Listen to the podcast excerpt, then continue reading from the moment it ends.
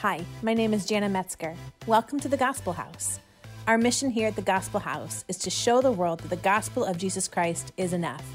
That in the gospel, we can find all of our deepest needs met as the entire church responds to and applies the implications of the gospel. We would love to show it with you. Check out our website, www.thegospel.house, where you can learn more about us, find out how to connect with us, ask questions, see when and where our next meeting is, and give to help advance the gospel message of Jesus Christ.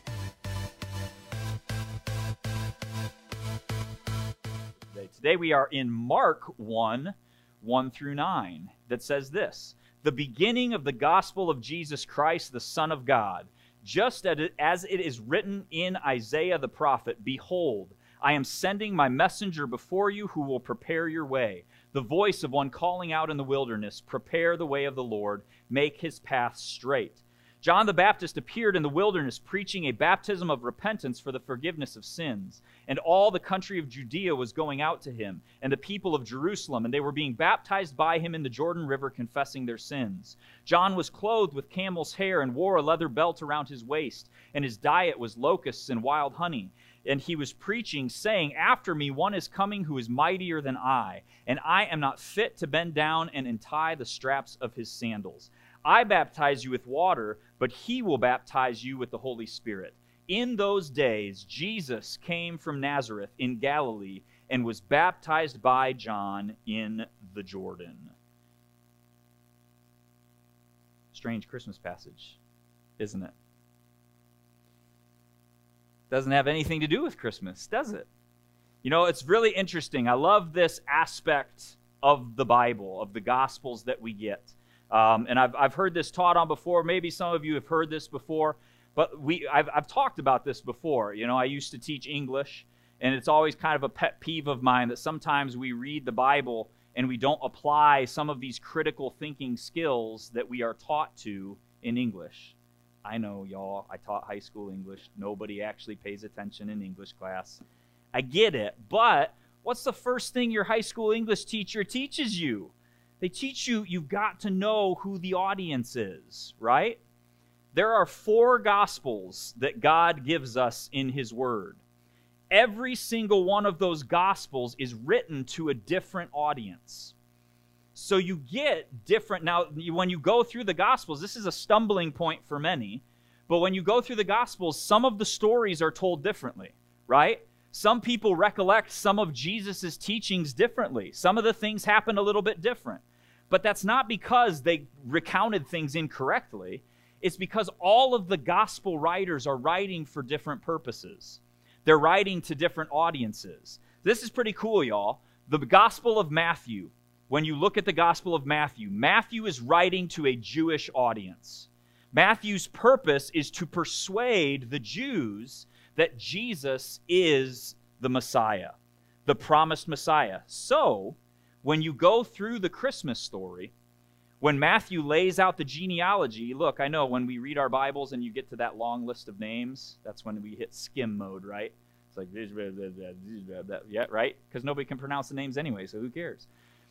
But in that genealogy, if you trace that genealogy, Matthew is laying out the genealogy of the kingly line, this, this royalty that, that Jesus is the Messiah, the, the, or the, the son of David, this, this, of that royal line. And so that's what he traces it to. Now, if you go to Luke's gospel, the genealogy in Luke is different. That's because Luke's got a broader audience. Luke's hitting everybody. And so he traces Jesus' lineage all the way back to Adam and Eve.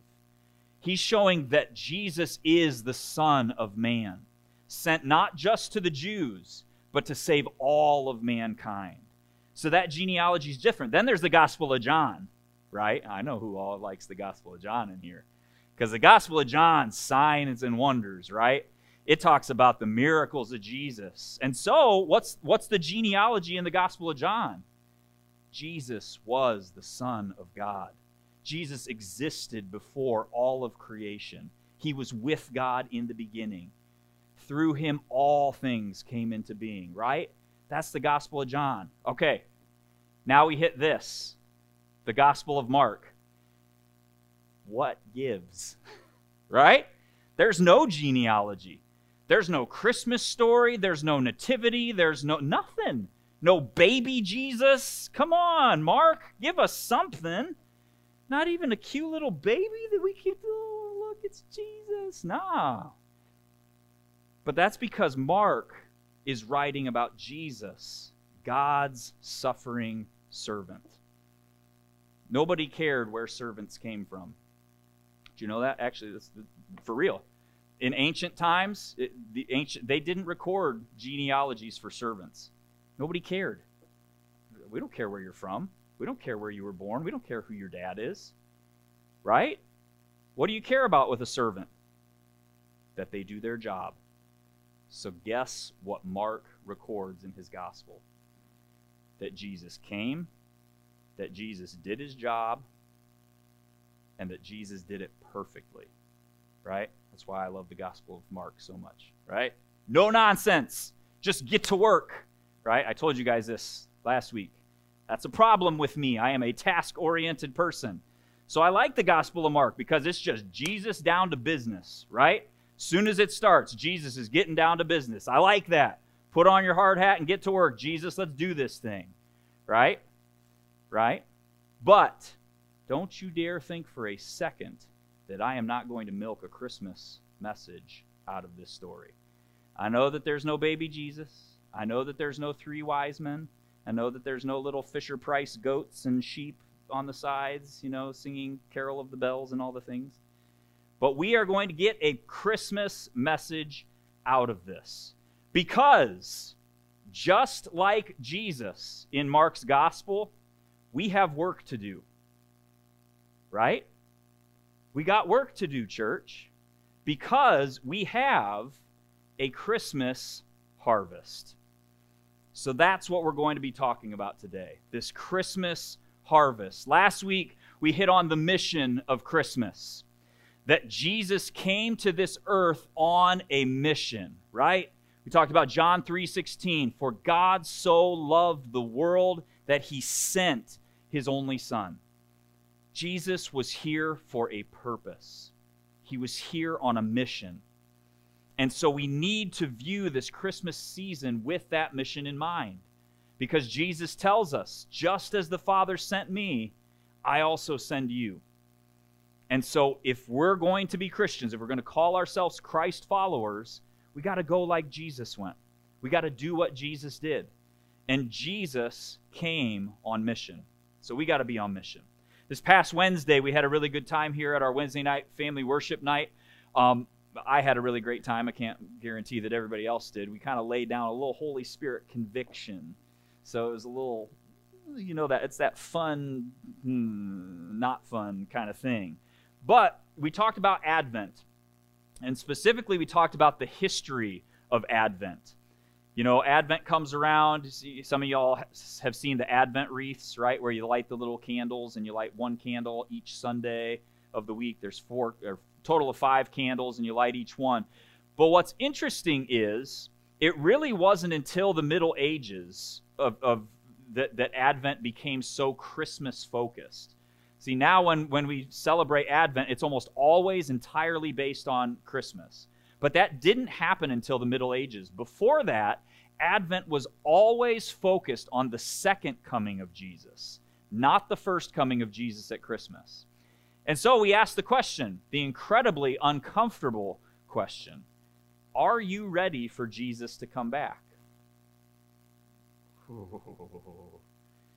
If anybody's got to go to the bathroom and just scurry out the front door after, you know, this is a really good time to do that. It's an uncomfortable question, right? Are you ready for Jesus to come back? Have you talked to the people in your life about Jesus that you want to be in heaven with you? Are you walking with Jesus in a manner worthy of being called a disciple? Or, what's the flip side of that? Are you going to hell? Are you content? Are you standing by content while your friends and family seal their eternal destiny away from Jesus? Are you ready for Jesus to come back? See, it was a really encouraging Christmas message, right? Yeah, oh boy, we're ready for Christmas, Pastor.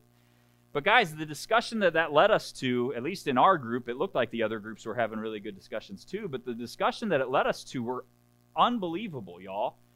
And we we came to the conclusion in our group, Christmas can be such a monster. Such a monster because we get into this Christmas season and we are so busy with all of the things we have to do that we're not looking at all at what Jesus is telling us to do. Right? But one of my favorite points that we brought up in my group, I didn't bring it up, but but gift giving. The act of giving someone else a gift. It's supposed to be because you love the other person, right? Yet how many times does gift giving turn into an obligation at Christmas? Right? Jan and I go through it all the time. We go through the list and like, oh gosh, did we spend the same amount on each kid? We can't let this kid know that we love this kid more because we don't.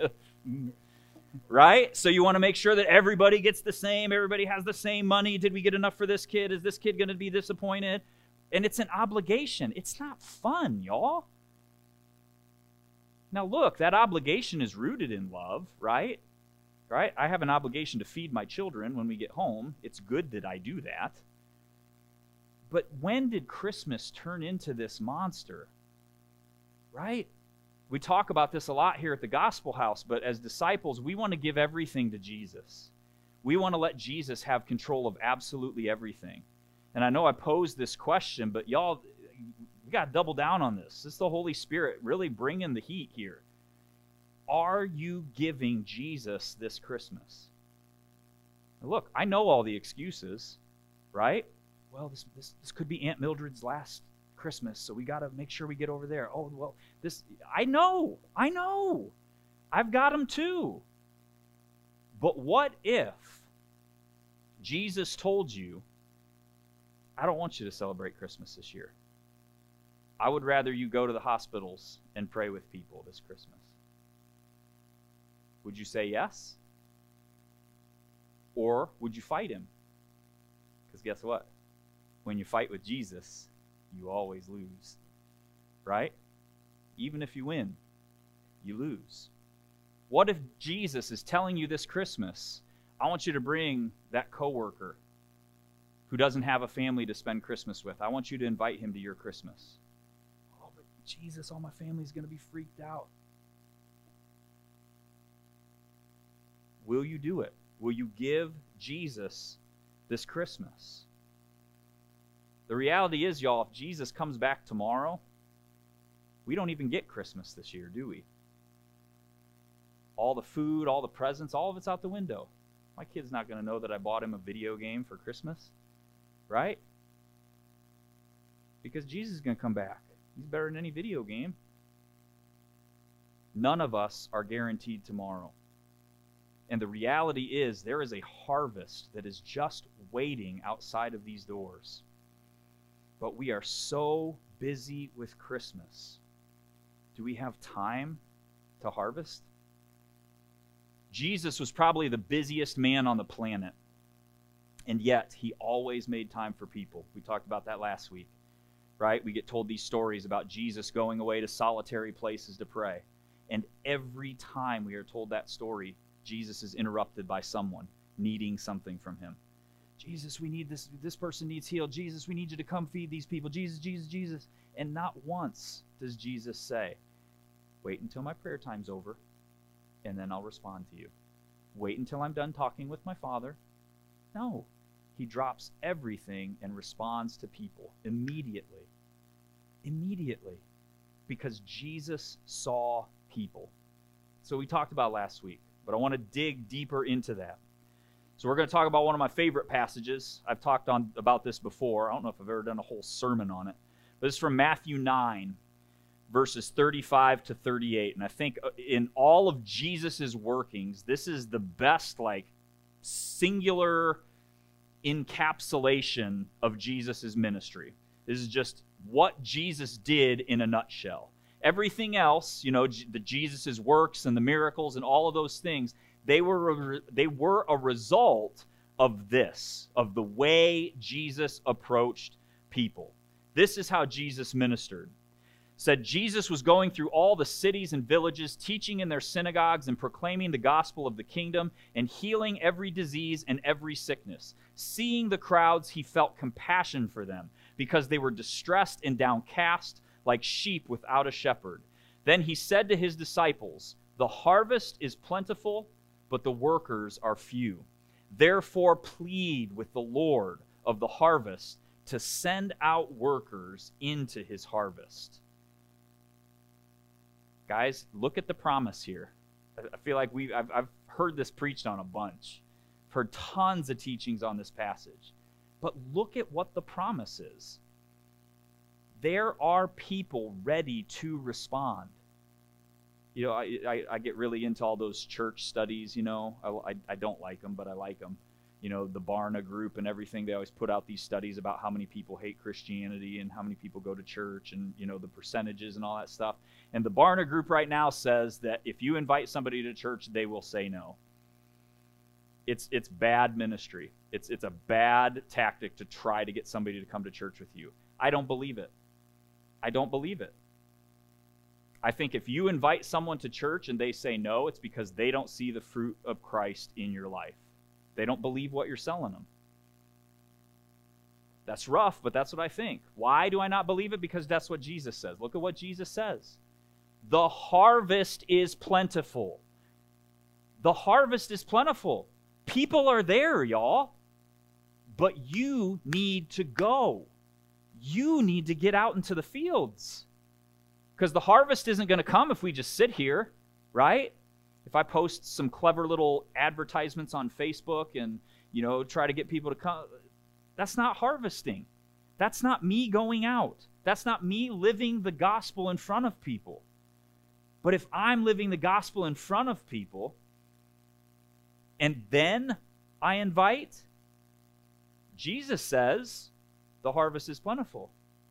And that if I will just go out, that they're there. People are there.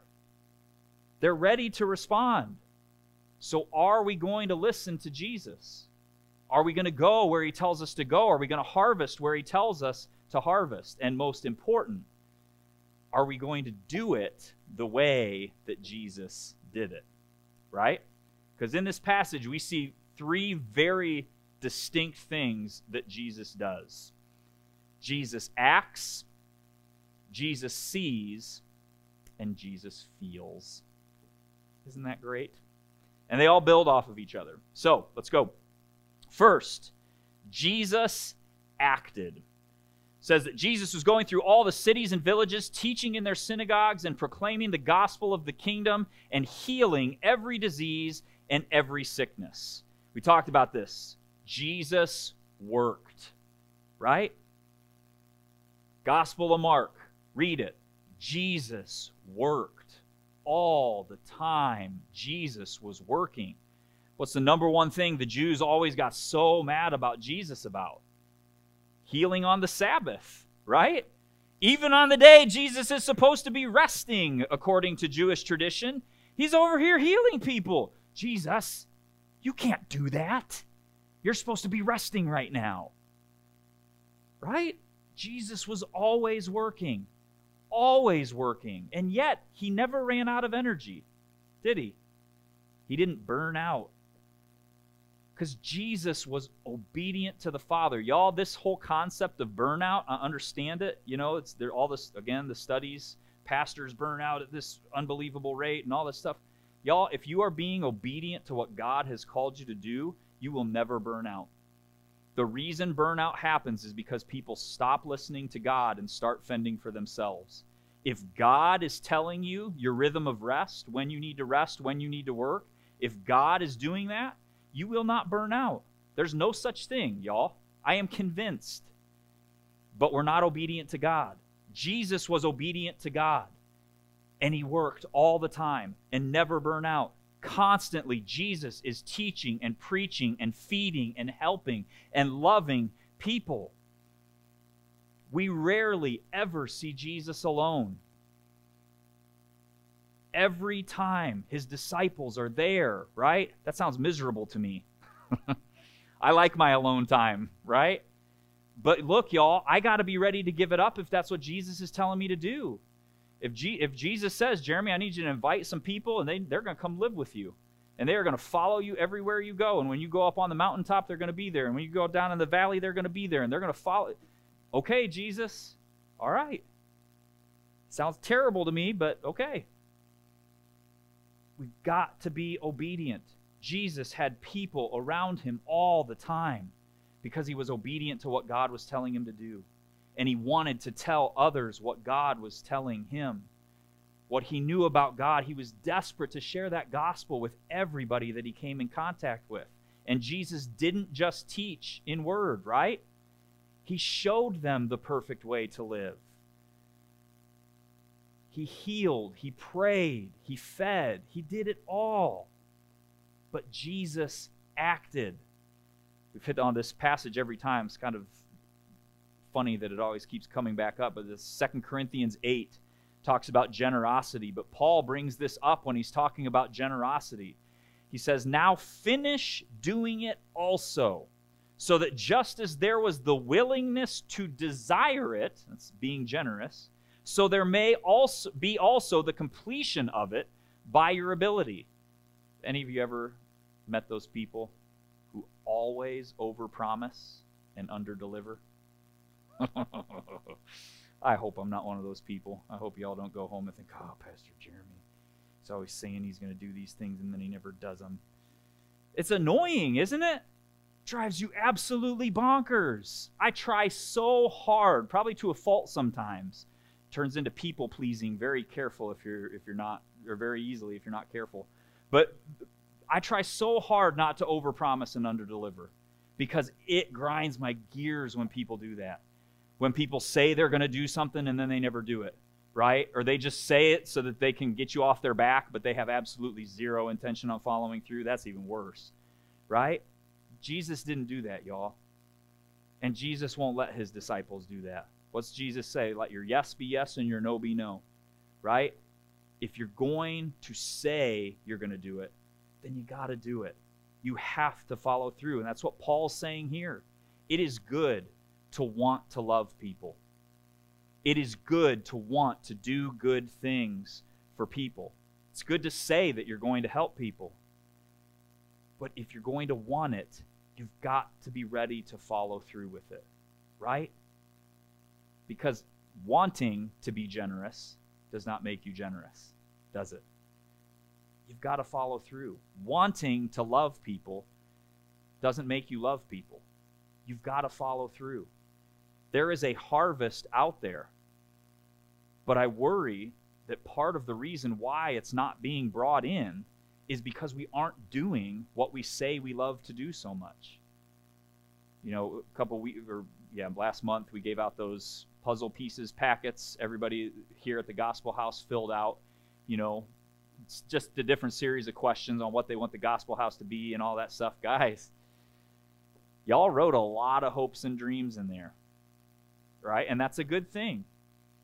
But hopes and dreams are just that until the rubber meets the road, aren't they? Everybody in church says they want to be about missions everybody in church says they want to be about community outreach and helping the poor and loving on people. That's wonderful sentiment until you put action to it.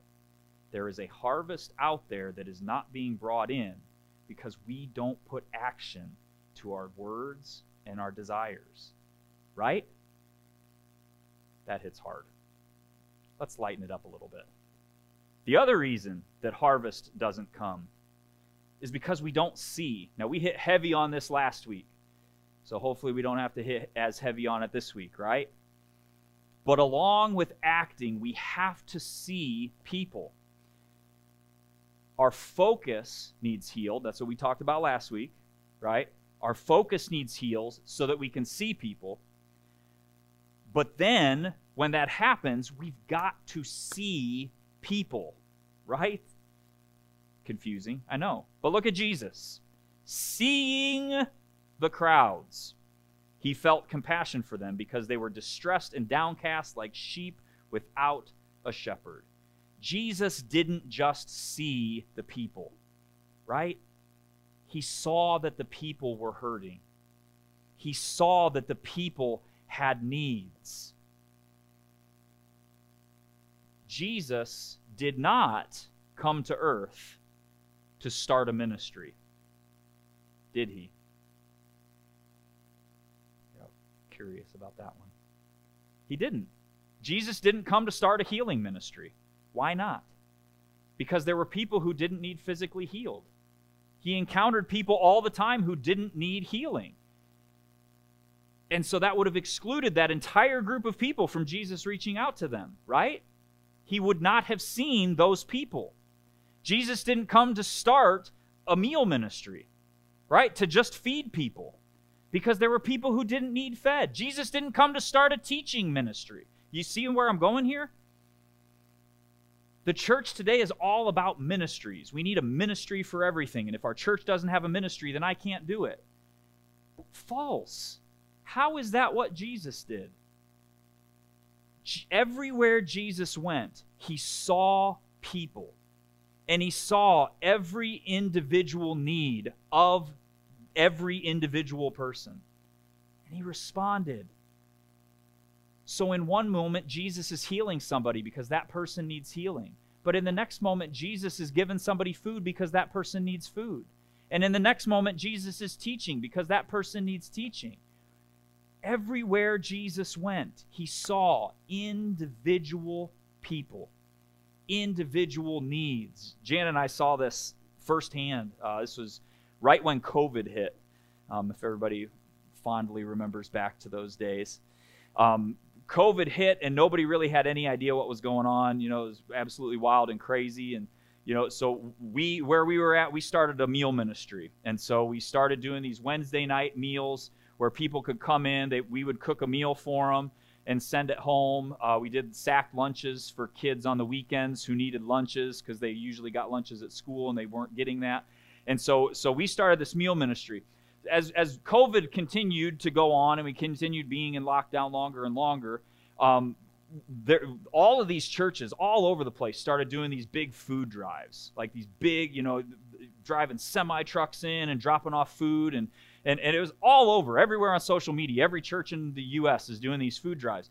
But the consistent theme, as we did the, this Wednesday night meal ministry with people, they would drive through and we'd, we'd give them, you know, their meals and then we'd pray with them and then they'd leave. But what was really cool with that meal ministry, as we did that every week, we started making connections with these families. We started you know asking them like how how is so and so that we've been praying for? We're getting praise reports you know like all this stuff. And we started forming connections with these families to where they i mean we really became dear to one another and what was so interesting is that in this meal ministry these families told us we would say hey you know are, are you going to go to this food drive there's this food drive over here and and and they would say well actually we don't really need food like the government has has increased everybody's you know food stamps and, and all that stuff so that food's just not really a need. We've got everything that we need.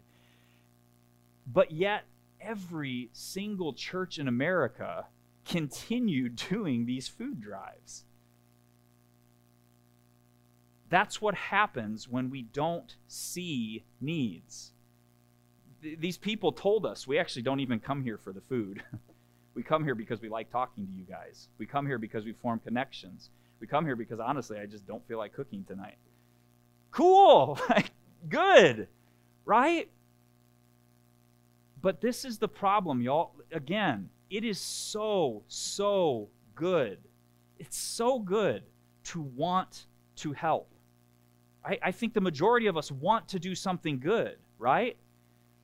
I was, I was talking with my son Elam about this. You know, we were talking about ministering, you know, while he's at school. And I said, Elam, you can't just walk up to somebody and just start preaching the gospel at them because that might not be what they want to hear. That might actually turn somebody off more. But you've got to get to know them so that you know what they want. And so I told him a story. It was actually a success that he had once. One of his classmates, Elam, used to bring, have you guys seen those action Bibles? It's a Bible, but it's a comic book. And so for kids who hate reading, it's great because you can read Bible stories, but you don't actually have to read. Uh, so Elam loved this action Bible, but he would take it with him to school and he would read it. And his one friend who didn't go to church, he loved it. He would he would read it with Elam and everything. And so Elam came home and he's like, Dad, can we get my friend an action Bible? He said, Yeah, sure. And so we got him an action Bible. Guys, Elam saw a need, right? But he didn't go to his friend and say, Hey, do you need a cheeseburger? Hey, do you, do you need some food? Come on, we're gonna I'll let you raid my parents' pantry and you can get all the food. That's not what he needed. He saw that his friend liked the Action Bible, and so he asked if he could give him an Action Bible.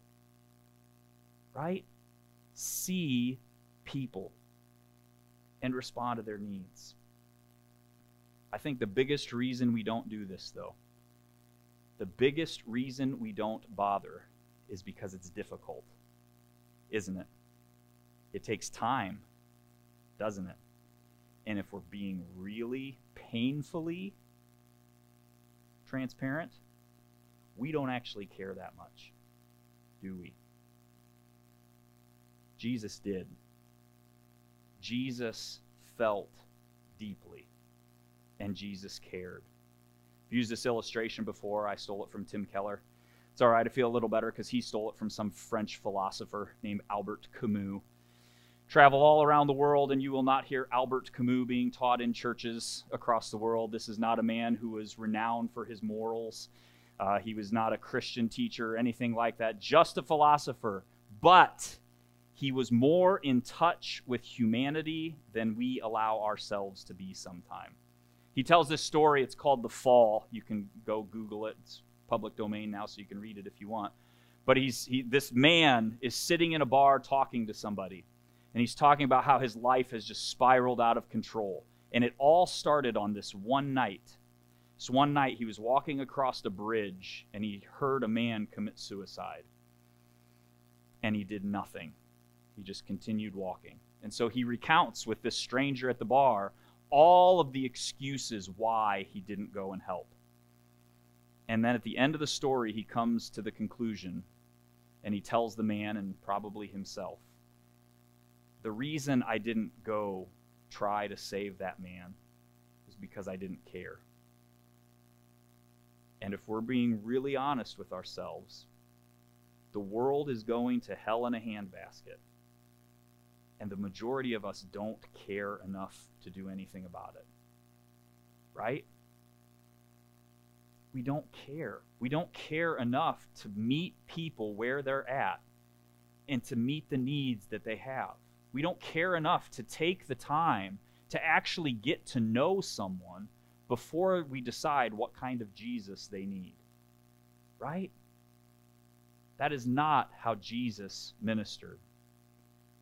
Jesus saw the crowds and he felt compassion for them because they were distressed and downcast like sheep without a shepherd.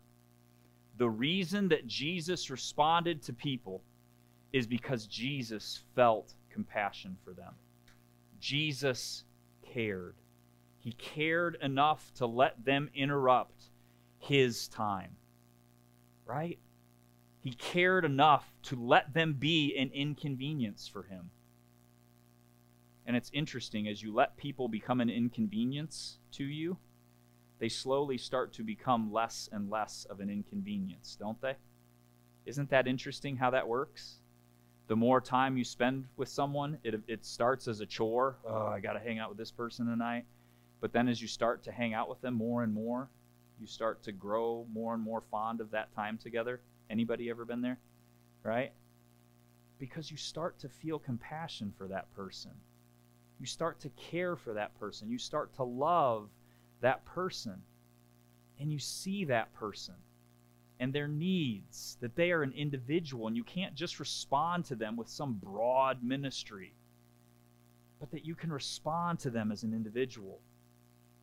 That's how Jesus ministered, but it's not just how Jesus ministered, right? It's how Jesus was sent. Look, from last week.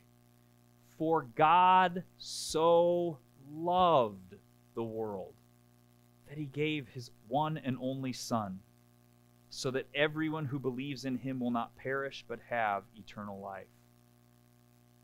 Y'all, God cared enough to see every single one of our greatest needs and to respond to every single one of us individually. Look, we could go through this whole room, y'all, and we could have every single person stand up here and tell you about an encounter they've had with Jesus, and every single one would be different. I guarantee you. I guarantee you. If we went around the room and just asked you, like, what do you know about Jesus? You know, what, how, what, how's he talk to you? What's he say? Like all this stuff. Every single one of us would have a different answer, because Jesus doesn't do cookie cutter, right? That's why I can't stand up here and be like, well, when you go home tonight, go to your bedroom, close the door, get down on your knees, and pray this prayer God, I know I'm a sinner. I know I've made mistakes, but I'm ready to turn to you. Jesus doesn't do cookie cutter. You know the best thing you could do? Go home, close the door, get down on your knees, turn your phone off, and say, God, here I am. And guess what? Let Him decide how He shows up, because He's going to anyway. right? God sees every single one of us. He knows what makes you tick. He knows the best way to reach you. He knows the best time to reach you. So if you're sitting there thinking, man, I'd go home and get on my knees every night and God still hasn't shown up, just give it time. God knows when to show up. God knows how to respond, and He absolutely will if you just give Him the chance. But the question is if that's how God responds to us, why do we think we can do it any other way with people? Why do we try to pe- re- reach people with discipling manuals and every single person's different? We've got to take the time to get to know people, to feel compassion for people, to see people, and then to respond to people because that's what Jesus does for us right? Last week, we prayed for Jesus to heal our eyes of the wrong focus. That we wouldn't see people as just background noise, right? That we wouldn't see people as inconveniences, but that we would see people as our main focus. That we would see their faces. Now, this morning, we need to ask Jesus to heal our hearts, to give us compassion for all people, to teach us to love like Jesus, to show us how we can love like God, so that we can see people the way He sees them, so we can respond to meet their needs. And act like Jesus acted. Y'all, we have the Holy Spirit living inside of us. God Himself, the Holy Spirit, for every single person who believes in Jesus. The Holy Spirit's with you, living inside of you. And at any moment, you can ask Him, How do I respond to this person best? What does this person need the most? And He'll answer. But you've got to take the time to act. And you've got to take the time to be willing to follow through when God tells you what to do, right? Y'all, listen, Christianity, it's really simple. It's not easy, but it's simple. All of Christianity, one word obedience. That's a really hard word, y'all, because that means that there's no more Jeremy time, right? That means that there's no more Jeremy's way. It means, all right, God, you say you're going to do this? Let's go. I'm all in. I'm ready. Are we willing to make that sacrifice this Christmas? Or is your schedule so full of the things that you need to do that Jesus takes a back seat? Gospel House, God has promised us that there is a harvest waiting for us. That there are absolutely people who will say yes if you invite them to church that there are absolutely people who will say yes if you lay out for them the glorious gospel of Jesus Christ. There are absolutely people who will respond when you tell them how much Jesus loves them and how much he gave to be with them for all of eternity. But we have to go. We have got to go, y'all. We've got to stop sitting back and waiting for the world to come to us. And we've got to go out and walk with them and see them and love them and minister to them. This Christmas, let's get out into those fields, right? Let's get out there and let's talk to people about Jesus. Look, I don't care if you invite them to the gospel house. I would love for you to bring them. I'd love for you know the whole world to be here that we can love on. Just tell people about Jesus. Tell people about God. And be ready to respond to the least of these. Because we know that when we respond to the least of these, who are we actually responding to? Jesus, right? It's what Jesus says. Whoever gives a cup of cold water, whoever feeds, whoever visits, whoever sits and talks with the least of these is doing it for me. Let's go be the hands and feet of Jesus this Christmas. I am ready to give up my Christmas to embrace His. Are you with me? Amen. Thank you for listening to the Gospel House podcast. We pray that you are pointed to Jesus and will apply what you learn to look more like Him each and every day. If you found today's message impactful, do us a favor and hit the follow button. Leave us a rating and write up a review to help others find our podcast. You can also help us by sharing the podcast so that together we can show the world that the gospel of Jesus Christ is enough. If you have any questions or comments, we would love to hear from you head to our website, www.thegospel.house slash connect, fill out the form, and someone from our Gospel House family will connect with you. God bless you, and remember, the gospel of Jesus Christ is always enough.